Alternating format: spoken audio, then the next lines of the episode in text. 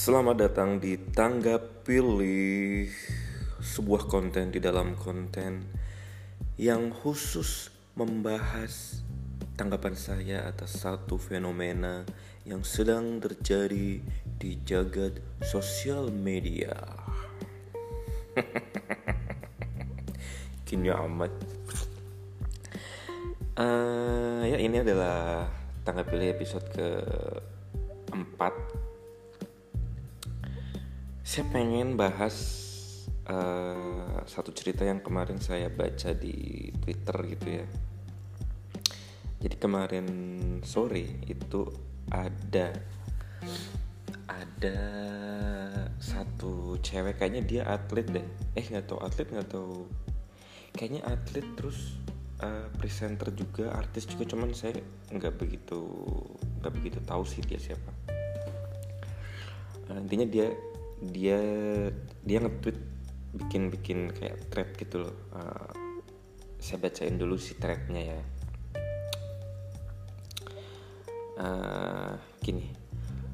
Boleh cerita dikit nggak? Gue lama-lama capek banget ngeladenin cowok-cowok kurang ajar yang masih sexual harassment di komen sama DM IG gue makanya gue balik ke Twitter. Semoga di Twitter nggak pada kayak gitu juga ya.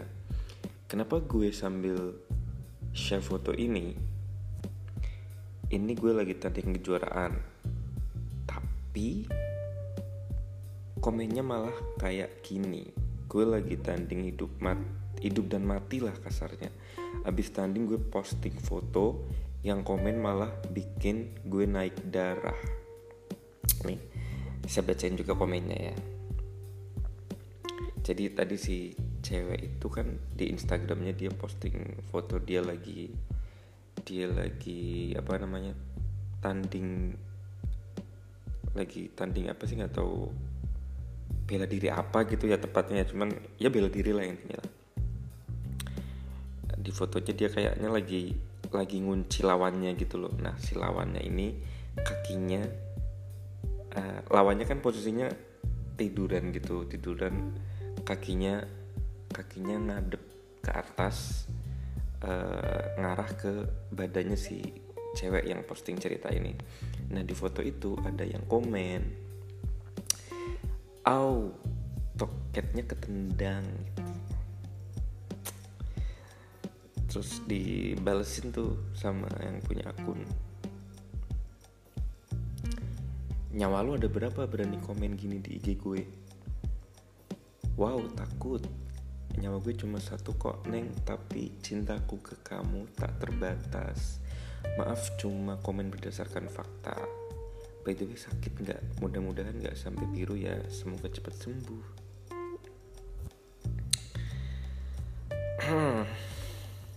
Lanjut lagi postingan threadnya. Ya gue lagi seneng habis juara komennya malah pada ngawur. Belum lagi komen-komen di postingan gue yang lain. Nanti saya bacain komennya ya di akhir di akhir thread aja gitu. Uh, ini postingan di video yang baru gue posting di IG kemarin. Teman-teman please jangan kayak gini ya ke siapa pun.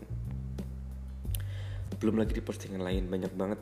Cuma gak gue ladenin semua. Belum lagi di DM lebih banyak lagi udah gue blok blokin sisa ini ini ini ini terbaru. Udah pergilah apa ya orang-orang? Heh lu mau ganteng juga kalau kelakuan najis kayak gini gak bakal gue mau gak bakal ada cewek yang mau. Sorry gue nggak sensor ya gue cicik duluan gue capture posting abis itu langsung gue hapus lagi. Jadi tolong ya cowok-cowok kurang ajar nggak ada otak stop pelecehan kayak gini. Pengen gue nggak ladenin tapi gimana ya gue tiap hari banget dikomenin sama di DMin kayak gini. Ya gue pengen sharing aja kalau ini tuh walaupun menurut lo semua hal yang biasa tapi buat perempuan adalah sesuatu hal yang amat sangat menyedihkan. Not fun at all. Sedih gue gimana bokap nyokap gue tahu ya anak atu-atunya yang dijaga diginiin sama laki sangean. Segininya postingan gue nggak pamer-pamer belahan atau ngundang atau ngundang-ngundang makasih yang udah support gue yang nyinyir gue cuekin aja. Males juga berdebat sama yang masih memaklumi pelecehan seksual dengan alasan apa pun. Gila sih. Buat perempuan-perempuan yang pernah ngalamin pelecehan seksual juga tetap semangat ya. Kita lawan. Kalau didiemin mulu keenakan nggak hilang-hilang. Nanti jadi kebiasaan. Bahkan sampai sekarang masih banyak yang berusaha normalize hal tersebut mari kita lawan dan semoga terwujud. Hashtag sahkan RUU PKS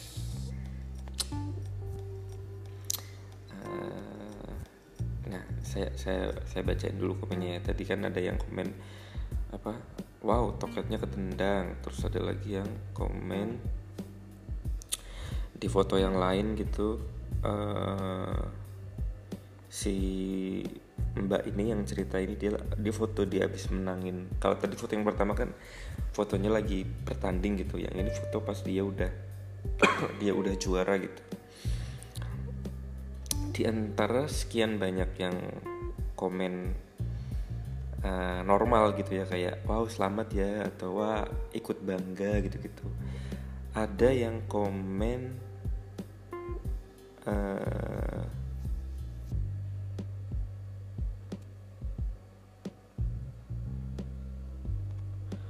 ada yang komen. Enak kayaknya kalau jadi lawan sparringnya bisa tindih-tindihan. Uh, kalau dikituin malah jadi keras nih si otong. Oh ini yang ini yang mana ya? Nggak tuh nggak ada fotonya nih. Di foto yang mana? Cuman intinya ada yang komen kayak gitu terus nah ini dia juga spill isi DM-nya gitu. Jadi dia pernah upload foto gitu selfie di dalam mobil. Terus di di apa namanya? Eh bukan ding ini ini bukan bukan story nih eh, iya iya ini upload feed di feed kayaknya. Terus ada yang ada akun anonim sih kayaknya nih pak akun akun yang akun anonim yang DM gitu. Sambil menyertakan capturean fotonya gitu dia bilang kak aku sering coli lihat foto kakak yang ini. Akun yang lain lagi ada gitu yang DM sambil ngasih foto juga gitu. Pengen banget ciuman sambil minta tolong dikocokin kontol kuka terus ngasih terus ngirimin juga foto foto titiknya gitu. Enggak sih ini ini ini terlalu jelek sih buat disebut titik titik itu kan kesannya imut gitu. Ini tuh ini enggak sih. Ini ini ya kontrol aja kontrol jelek gitu jelek banget sih. Tapi kok agak mirip kayak punya saya tapi ini enggak sih beda sih. Beda ini ini jelek sih uh, ya udah sih. Uh, gila ya orang-orang orang-orang di luar di luar sana tuh kayaknya banyak yang sakit gitu.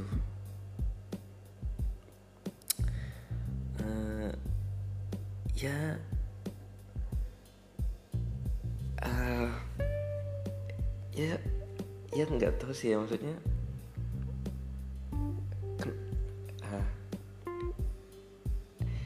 sih nggak mau ngelarang orang buat buat sange gitu ya. Sange itu uh, sange itu merupakan sange itu mungkin ya termasuk hak asasi manusia gitu. Semua orang boleh itu nggak apa-apa wajar. Tapi tapi kalau kalau sangenya sampai apa ya mengganggu orang apalagi sampai melecehkan itu itu udah nggak wajar sih udah udah kelewatan udah kelewat kelewat batasnya gitu. Uh, kenapa nggak? Maksudnya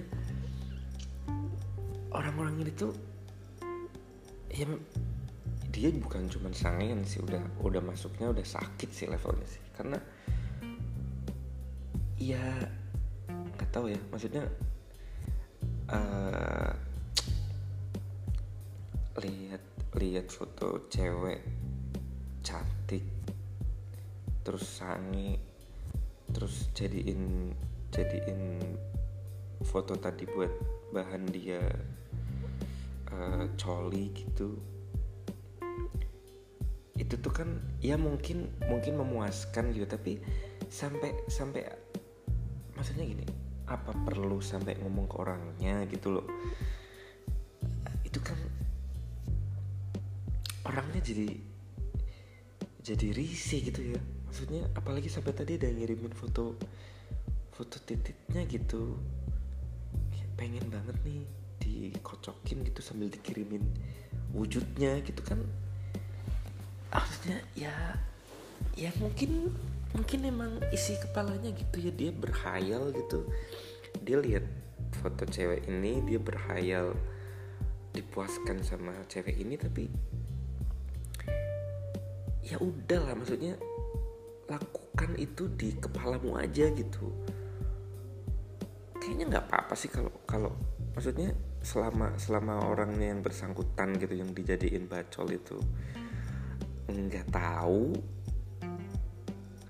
ya fine fine aja sih. Maksudnya kayaknya ya kayaknya emang semua orang kan semua orang di, di, dianugerahi kepala dianugerahi pikiran. Maksudnya itu tuh hal yang memungkinkan gitu. Dan kayaknya semua orang pasti punya pasti pernah lah pernah punya pikiran yang pikiran yang ke situ gitu yang aneh-aneh mereka berfantasi dengan siapa di mana itu tuh itu tuh mungkin uh, apa ya ya kayak udah jadi uh, kewajaran bukan bukan wajarnya gimana ya kayak ya nggak apa-apa gitu sih selama selama di kepala doang ya maksudnya nggak sampai yang apa diceritain ke orangnya gitu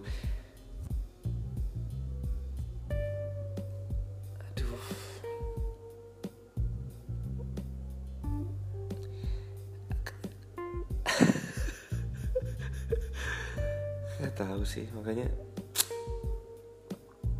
ya mungkin mungkin ini konsekuensi terlalu banyak terlalu banyaknya populasi manusia di dunia ini gitu ya. Jadi nggak uh, bisa semuanya kejangkau sama pendidikan dan moral gitu. Ada aja orang-orang yang cacat pikiran gitu. Kok bisa gitu ya? Ya ampun. Kan nggak tahu ya kalau kalau saya gitu saya sih saya nggak munafik ya saya saya juga coli gitu. Tapi ya udah gitu kayak coli selesai udah gitu nggak yang nggak yang sampai nyampein ke orangnya eh aku habis coli lo bayangin kamu. Di bayanganku kita kayak gini. Ya, ya kan orangnya jadi risih ya gitu. Ih. Nggak tahu sih orang-orang yang kayak gitu tuh. Kayaknya uh, ya ini ini ini ini pemikiran saya nggak uh, saya sih saya nggak menuntut orang-orang buat setuju apa enggak ya cuman uh, ini adalah salah satu alasan kenapa uh, saya setuju saya lebih saya setuju dengan orang bukan setuju ya saya lebih seneng bukan lebih seneng gimana sih? Saya nggak apa-apa sama orang yang kecanduan bokep gitu. Selama uh, selama pelampiasan nafsu mereka itu nggak mengganggu orang gitu. Jadi ya nggak tahu ya maksudnya sange sange itu diciptakan apa, rasa sange itu diciptakan Tuhan. Itu uh, dibebankan ke masing-masing individu itu persentasenya gimana gitu kan? Sering kita tahu uh, ada orang yang apa ya terlalu sangean ada juga yang nggak sama sekali gitu bahkan nggak kepikiran buat buat aneh-aneh gitu buat apa nggak ada nggak ada keinginan apa ya nggak ada dorongan untuk untuk berbuat untuk memenuhi kebutuhan seksualnya gitu. Bahkan uh, ada yang eh, gini sih maksudnya kayak uh, gimana sih ngomongnya? Kayak di uh, cerita-cerita apa ya masalah-masalah rumah tangga gitu. Kan suka ada yang cerita kayak satu pasangan gitu ya si suaminya misalkan dia tuh libidonya tinggi gitu. Dia dalam seminggu itu bisa ngajak istrinya untuk berhubungan uh, 4 sampai lima kali bahkan mungkin setiap hari gitu. Itu tuh dia bisa gitu. Tapi istrinya enggak. Istrinya tuh jadi uh, melakukan hubungan gitu ya sebatas memenuhi memenuhi kewajibannya aja gitu sebagai istri gitu melayani suami gitu. Uh, kalau kalau suaminya nggak minta ya dia juga nggak apa-apa nggak nggak nggak ngewe itu nggak apa-apa gitu. Jadi jadi kan apa ya kayak kadar kadar sangeanya kan beda gitu si si suami kadar sangenya tinggi si istrinya kadar sangenya rendah gitu hampir nggak ada gitu. Nah itu itu yang yang yang kadang suka jadi masalah juga kan di pernikahan gitu karena jatuhnya kan jadi jadi kadang-kadang uh, jadi berat gitu buat salah satu pihaknya kan karena ya dia sebenarnya nggak pengen tapi karena diajak karena bahkan mungkin ada juga yang sampai maksa gitu. Maksa buat ngelakuin karena ngewe itu kan aktivitas dua orang gitu ya. Maksudnya butuh butuh hasrat butuh kemauan butuh concern dari dua-duanya gitu. Kalau cuman satu pihak gitu kan jadi yang satunya tuh ngerasa nggak enjoy gitu merasa terbebani gitu. Nah lama-lama mungkin jadi jadi bisa jadi masalah juga gitu.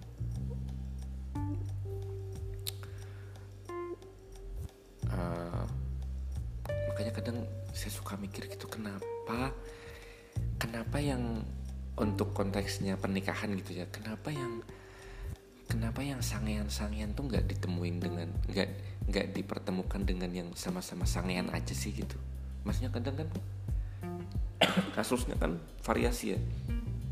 Yang antara yang sangean sama yang enggak gitu kadang cowoknya yang sangean ceweknya yang enggak kadang sebaliknya gitu. Ceweknya yang sangean cowoknya enggak gitu.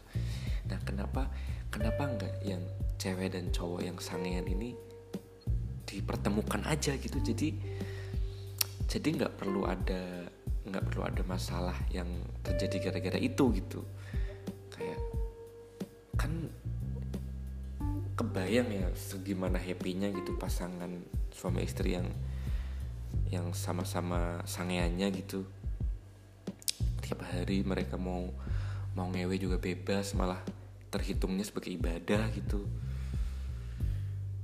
Nah yang sama-sama nggak sangean dipertemukan aja gitu yang cewek cowok yang sama-sama nggak sangian gitu dipertemukan aja. Jadi ya mungkin ngewenya bisa sebulan sekali atau uh, setahun sekali mungkin. Kan nggak apa-apa juga gitu. Itu kan apa ya jatuhnya nggak nggak dosa juga gitu ketika ketika istri istilahnya istri nggak ngasih nafkah.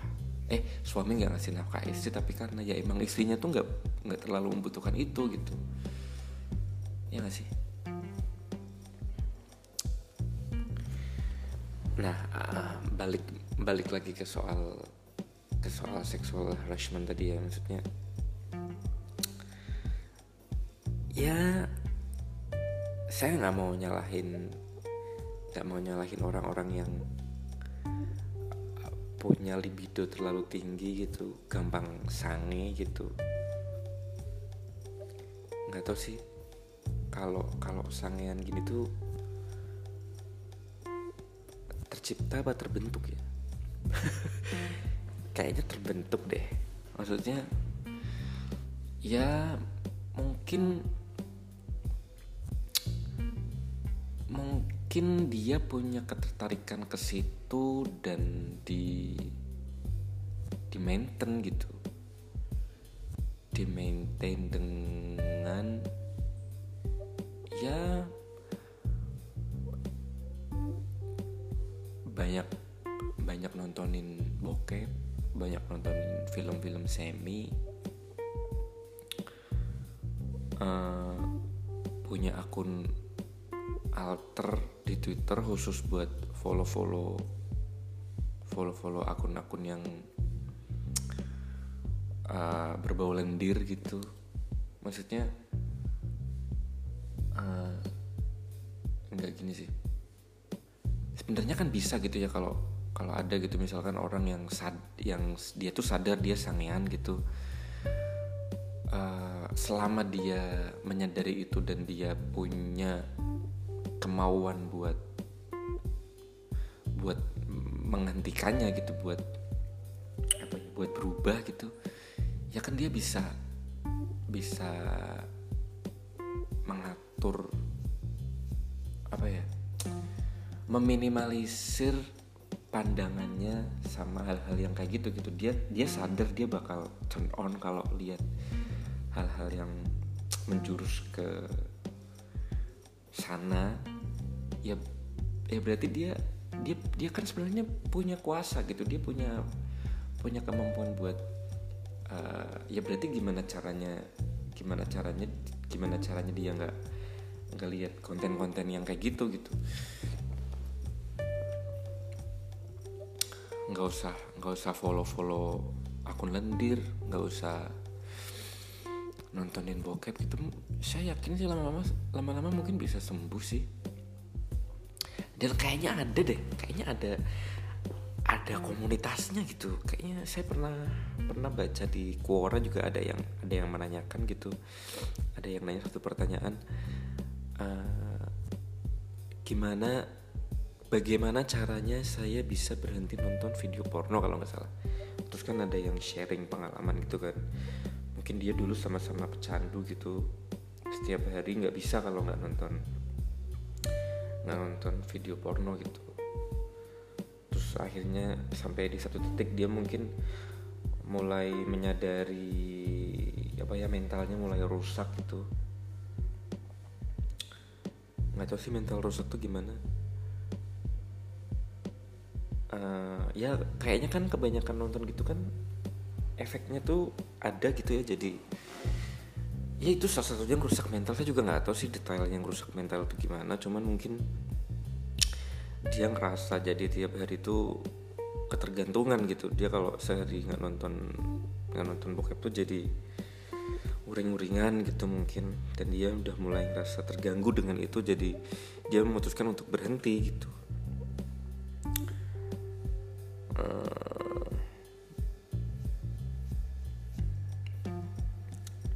Ya kayaknya kayaknya bisa di bisa, bisa sih berhenti berhenti nonton bokep itu. Ya uh, kayaknya gitu yang saya baca di Quora itu ya setiap setiap kali dia kepikiran buat nonton bokep itu dia alihkan pikirannya dengan uh, mungkin nonton tentang apa ya hal-hal lain yang lebih positif atau mungkin nonton Eh, konten-konten uh, yang religi gitu tentang uh, siksa kubur atau siksa di neraka untuk para pecandu bokep misalkan. Jadi dia tahu aduh kalau saya masih masih terus nontonin bokep di dunia gitu di akhirat tuh saya bakal diapain gitu. Mungkin mungkin ngaruh gitu ya. Bakal ngaruh ngaruh ke psikologisnya gitu. Nah kayak banyak orang-orang yang sampai sampai sekarang gitu masih ya nggak tahu sih maksudnya saya nggak bisa nggak bisa mukul rata juga apa namanya timeline sangenya orang-orang tuh kayak gimana gitu. Karena ya, saya tadi saya tadinya menyalahin mereka yang masih sangean sampai saat ini tuh sebagai orang yang apa namanya ya uh, nggak punya hasrat buat buat berubah gitu. Tapi ya mungkin mungkin uh, kiprah sangnya baru baru saja dimulai gitu. Uh, ya mudah-mudahan mudah-mudahan semuanya dapat uh, maksudnya semuanya orang-orang kayak gitu gitu mudah-mudahan semuanya uh, pada pada waktunya nanti akan dapat akan dapat kayak hidayah gitu ya kayak dorongan untuk meng, untuk apa ya untuk berubah gitu. Wah aku aku nggak bisa nih kayak gini terus gitu. Karena karena jatuhnya jatuhnya nyebelin sih orang-orang kayak gitu gitu.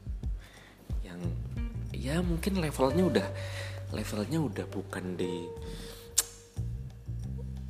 sange aku harus coli gitu. Levelnya udah bukan di itu lagi gitu. Aku sange aku harus coli dan orang yang gue bayangin harus tahu gitu tuh. Maksudnya kepuasannya bahkan udah di situ gitu. Uh, levelnya udah di uh, kepuasan yang didapat itu harus harus melibatkan orang itu kan itu kan bahaya ya maksudnya uh, jatuhnya jadi mengganggu orang gitu me, apa ya? Yang ngerusak ketentramannya orang gitulah.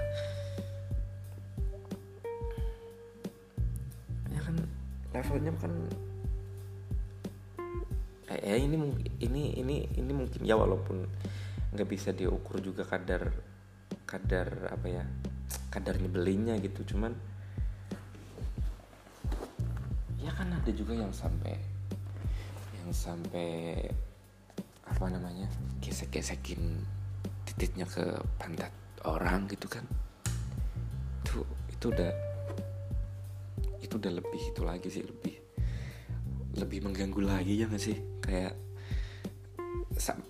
sampai bersinggungan secara fisik gitu ih.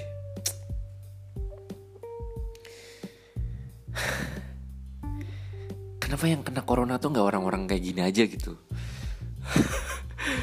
Harusnya ya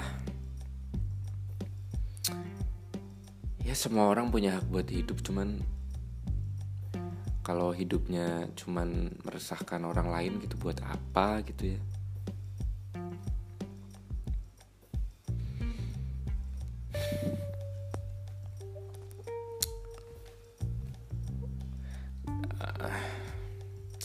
Oh dan kemarin kemarin di postingannya Simbanya yang tadi itu juga ada ada satu akun yang yang komen gitu. Jadi dia bilang intinya uh, bentar bentar saya saya bacain aja takutnya salah. Mana tadi ya?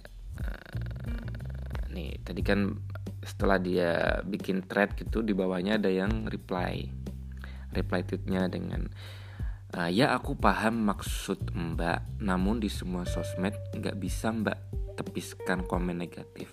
Kesel boleh banget tapi apa bisa atur pemikiran mereka? Kagak. Di Twitter juga banyak makhluk seperti komen mbak di IG bukan bermaksud membela tindakan mereka tapi diharapkan mbak yang kontrol diri sendiri bukan mereka. Saya sebenarnya setuju sama replyan ini cuman kayaknya replyan ini sempat di reply lagi juga sama mbaknya yang bikin thread gitu. Kayaknya dia ketrigger sama balasan ini dia kesel gitu. Lu kenapa jadi saya yang harus ngontrol? Maksudnya menurut banyak ya ya mereka yang harusnya kontrol perbuatan mereka yang lu mereka tuh yang ganggu yang ganggu aku loh. Kenapa harus aku yang kontrol gitu? Ya mungkin karena lagi emosi ya. Saya saya saya juga bukan bukan bukan maksudnya uh, membenarkan tindakan mereka. Cuman uh, ya sebenarnya ini ini ini bisa bisa dimasukkan ke apa ya kalau kalau kalau yang pernah baca filosofi teras gitu filosofi stoa. Ya memang tindakan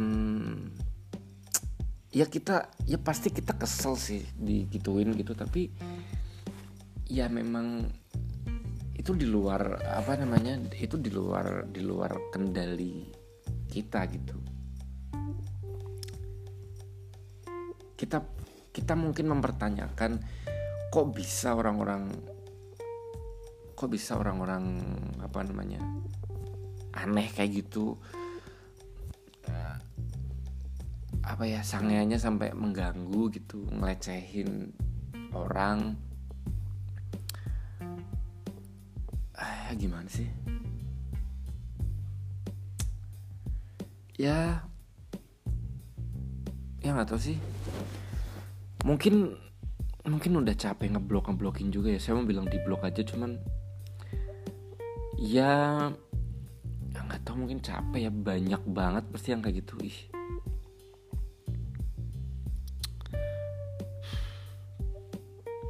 Makanya ya ini ini mungkin nyinggung soal kemarin yang yang saya bahas soal privilege privilege itu juga bergantung di perspektifnya gitu. Si mbak mbak yang bikin thread ini dia kan ya relatif cantik kan berarti. Maksudnya segitu banyaknya orang yang yang ya sorry to say melecehkan dia gitu satu sisi banyak uh, privilege itu eh cantiknya itu privilege tapi satu sisi juga juga ya dia ternyata dia ternyata menerima konsekuensi itu gitu. Dia harus harus mengalami kayak gitu gitu. Sangat sangat disayangkan gitu. Yang kayak gini hal-hal kayak gini mungkin gak dirasakan sama sama cewek-cewek yang gak punya privilege muka cantik gitu. Sosmednya tenang-tenang aja. Dia upload selfie ya nggak ada yang peduli gitu. Tapi ya, ya ya gitu sih. Aduh makanya saya tuh juga takut gitu kayak ini anak kedua saya bentar lagi lahir. Dan kayaknya dia cewek gitu. Saya nggak tahu dia bakal jadi cewek yang seperti apa. Karena ya peluangnya 50-50 gitu ya. Saya jelek tapi istri saya istri saya lumayan cantik gitu. Makanya kayak dia bakal belok ke mana gitu saya belum tahu gitu. Kalau dia jadi uh, gini. Saya tuh nggak masalah ya punya anak mukanya kayak saya gitu. Selama dia cowok juga gitu. Karena kayak cowok jelek mungkin nggak apa-apa gitu. Mungkin bakal lebih pede. Cuman kalau cewek jelek tuh kayaknya lebih rentan kena bully gitu. Saya nggak kebayang sih ada anak saya mukanya kayak saya tapi versi cewek gitu. Kayak kasihan aja gitu jadi ya kalau dia kayak saya ya berarti dia mungkin bakal rentan kebuli gitu. Jadi jadi bahan bulian. Kalau dia beloknya ke cenderungnya ke istri saya cantik itu saya takut dia juga uh, ngalamin yang gitu-gitu gitu.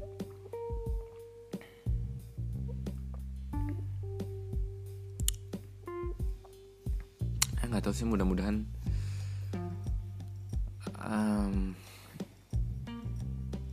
ya. Saya sih nggak religi religi amat ya. Cuman ya kalau emang ya harusnya Tuhan maha kuasa gitu bisa lah ngatur yang gini-gini gitu. Atau sih? Ya kalau mau dipikir-pikir lagi keberadaan mereka gitu orang-orang yang sangean itu kalau mereka sampai hari ini ada itu kan berarti atas restunya Tuhan gitu ya. Tuhan yang mengizinkan mereka hidup sampai sekarang gitu.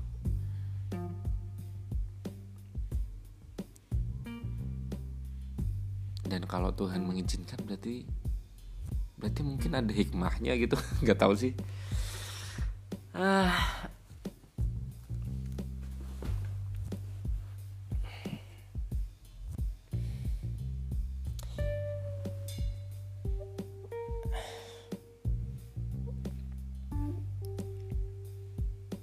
saya juga heran tuh sama sama teman-teman saya di Instagram gitu. Mereka tuh suka suka nge-like nge-likein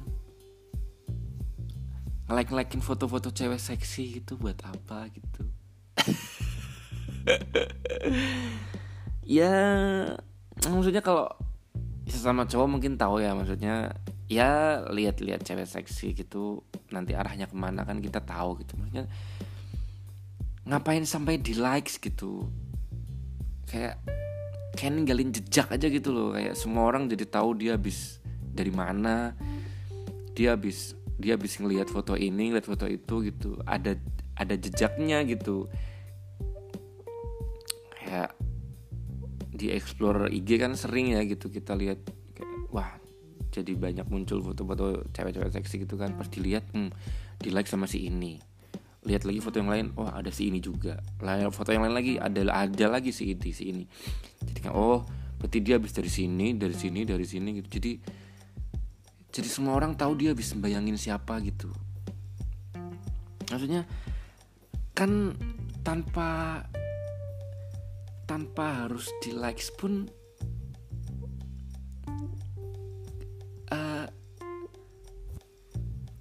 kenikmatannya masih sama gitu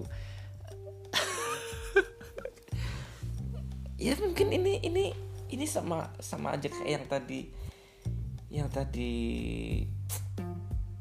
apa yang ngirimin foto tititnya ke ke mbak yang bikin thread di twitter itu gitu kayak nggak tahu sih ya mungkin memang ya saya saya udah nyinggung sih sebenarnya ya. levelnya tuh udah kalau kalau coli doang tuh udah udah kebas gitu dia tuh.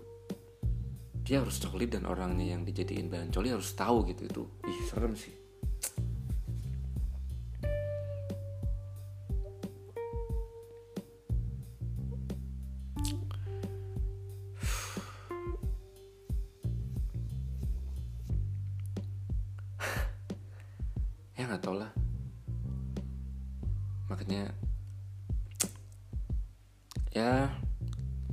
tuh saya tuh takut gitu kayak ini um, apa ya harus harus membesarkan ya kayak dulu dulu dulu sebelum sebelum punya anak tuh kayak saya cuman lihat lihat anak tuh dari dari luar aja gitu kayak punya anak seru ya lucu gitu. Punya punya apa ya membesarkan makhluk yang segitu di customnya dengan kita gitu. Dia mirip kita secara fisik kadang-kadang juga sifatnya juga ada yang mirip. Tapi setelah setelah saya punya anak itu apalagi ini udah mau dua gitu saya tuh mulai merasakan ketakutannya gitu. Kayak ada ada hal-hal yang bisa kendalikan ada hal-hal yang bisa kita kendalikan tapi ada juga hal-hal yang yang di luar kendali gitu kayak kita uh, gini kayak saya tuh saya saya baru baru dengar baru dengar ini juga dari dari atasan saya di kantor gitu. Dia punya anak dua dia membesarkan anaknya dengan nilai yang sama dengan cara-cara yang sama. Maksudnya yang ditanamkan itu itu tuh hal yang sama gitu tapi outputnya tuh beda gitu. Jadinya tuh hasil akhirnya di anaknya tuh beda gitu.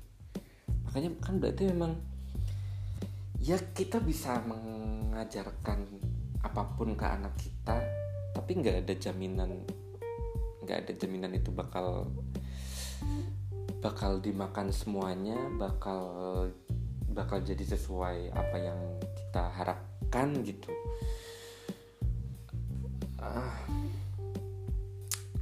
uh, ya pada dasarnya anak tuh bisa jadi apa pun gitu random gitu. Sama kayak anak-anak sama kayak ya sama kayak cowok-cowok yang sangian tadi gitu. Yang ngirim-ngirimin titit ke cewek yang mereka jadiin bahan coli. Ya mereka kan dulunya bayi juga gitu. Mereka mereka pasti sama lucunya dengan anak saya sekarang. Mereka pasti sama disayangnya oleh orang tuanya. Orang tuanya juga pasti ngajarin yang baik-baik gitu nggak ngajarin caranya coli. Tapi mereka mereka akhirnya pengarahnya ke situ gitu. Mereka tumbuh jadi cowok-cowok yang perfect gitu yang ih amit-amit ya ampun.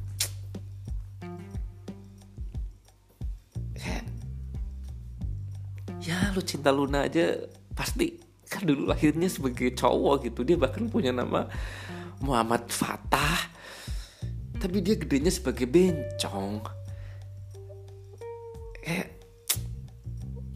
saya tuh takut gitu. Saya takut kayak saya takut besok saya bakal ilfil dengan anak saya sendiri gitu. Saya nggak tahu sih gimana patah hatinya saya gitu saat saya pertama kali lihat mungkin akun anak saya gitu ngelove ngelove fotonya.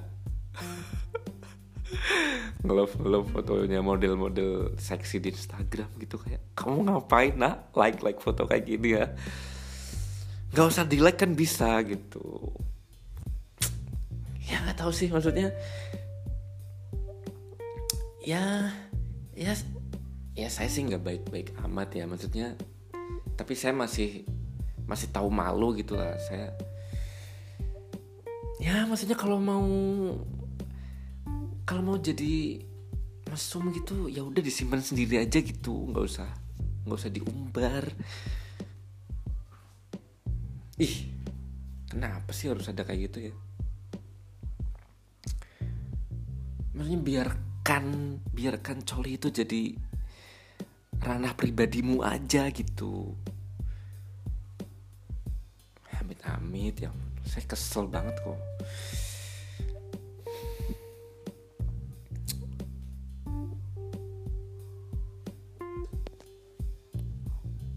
Ya udah gitu kali ya.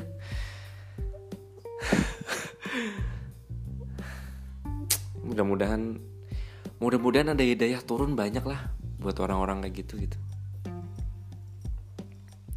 kalau kalau emang hidayahnya nggak ada ya mudah-mudahan corona itu nanti endingnya memusnahkan mereka gitu. Kayaknya dunia bakal bahagia sih.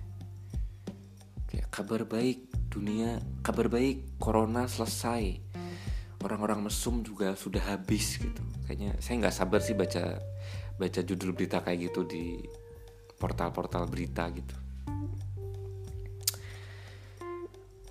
Oke makasih yang udah dengerin uh, sampai jumpa di podcast apa gitu episode selanjutnya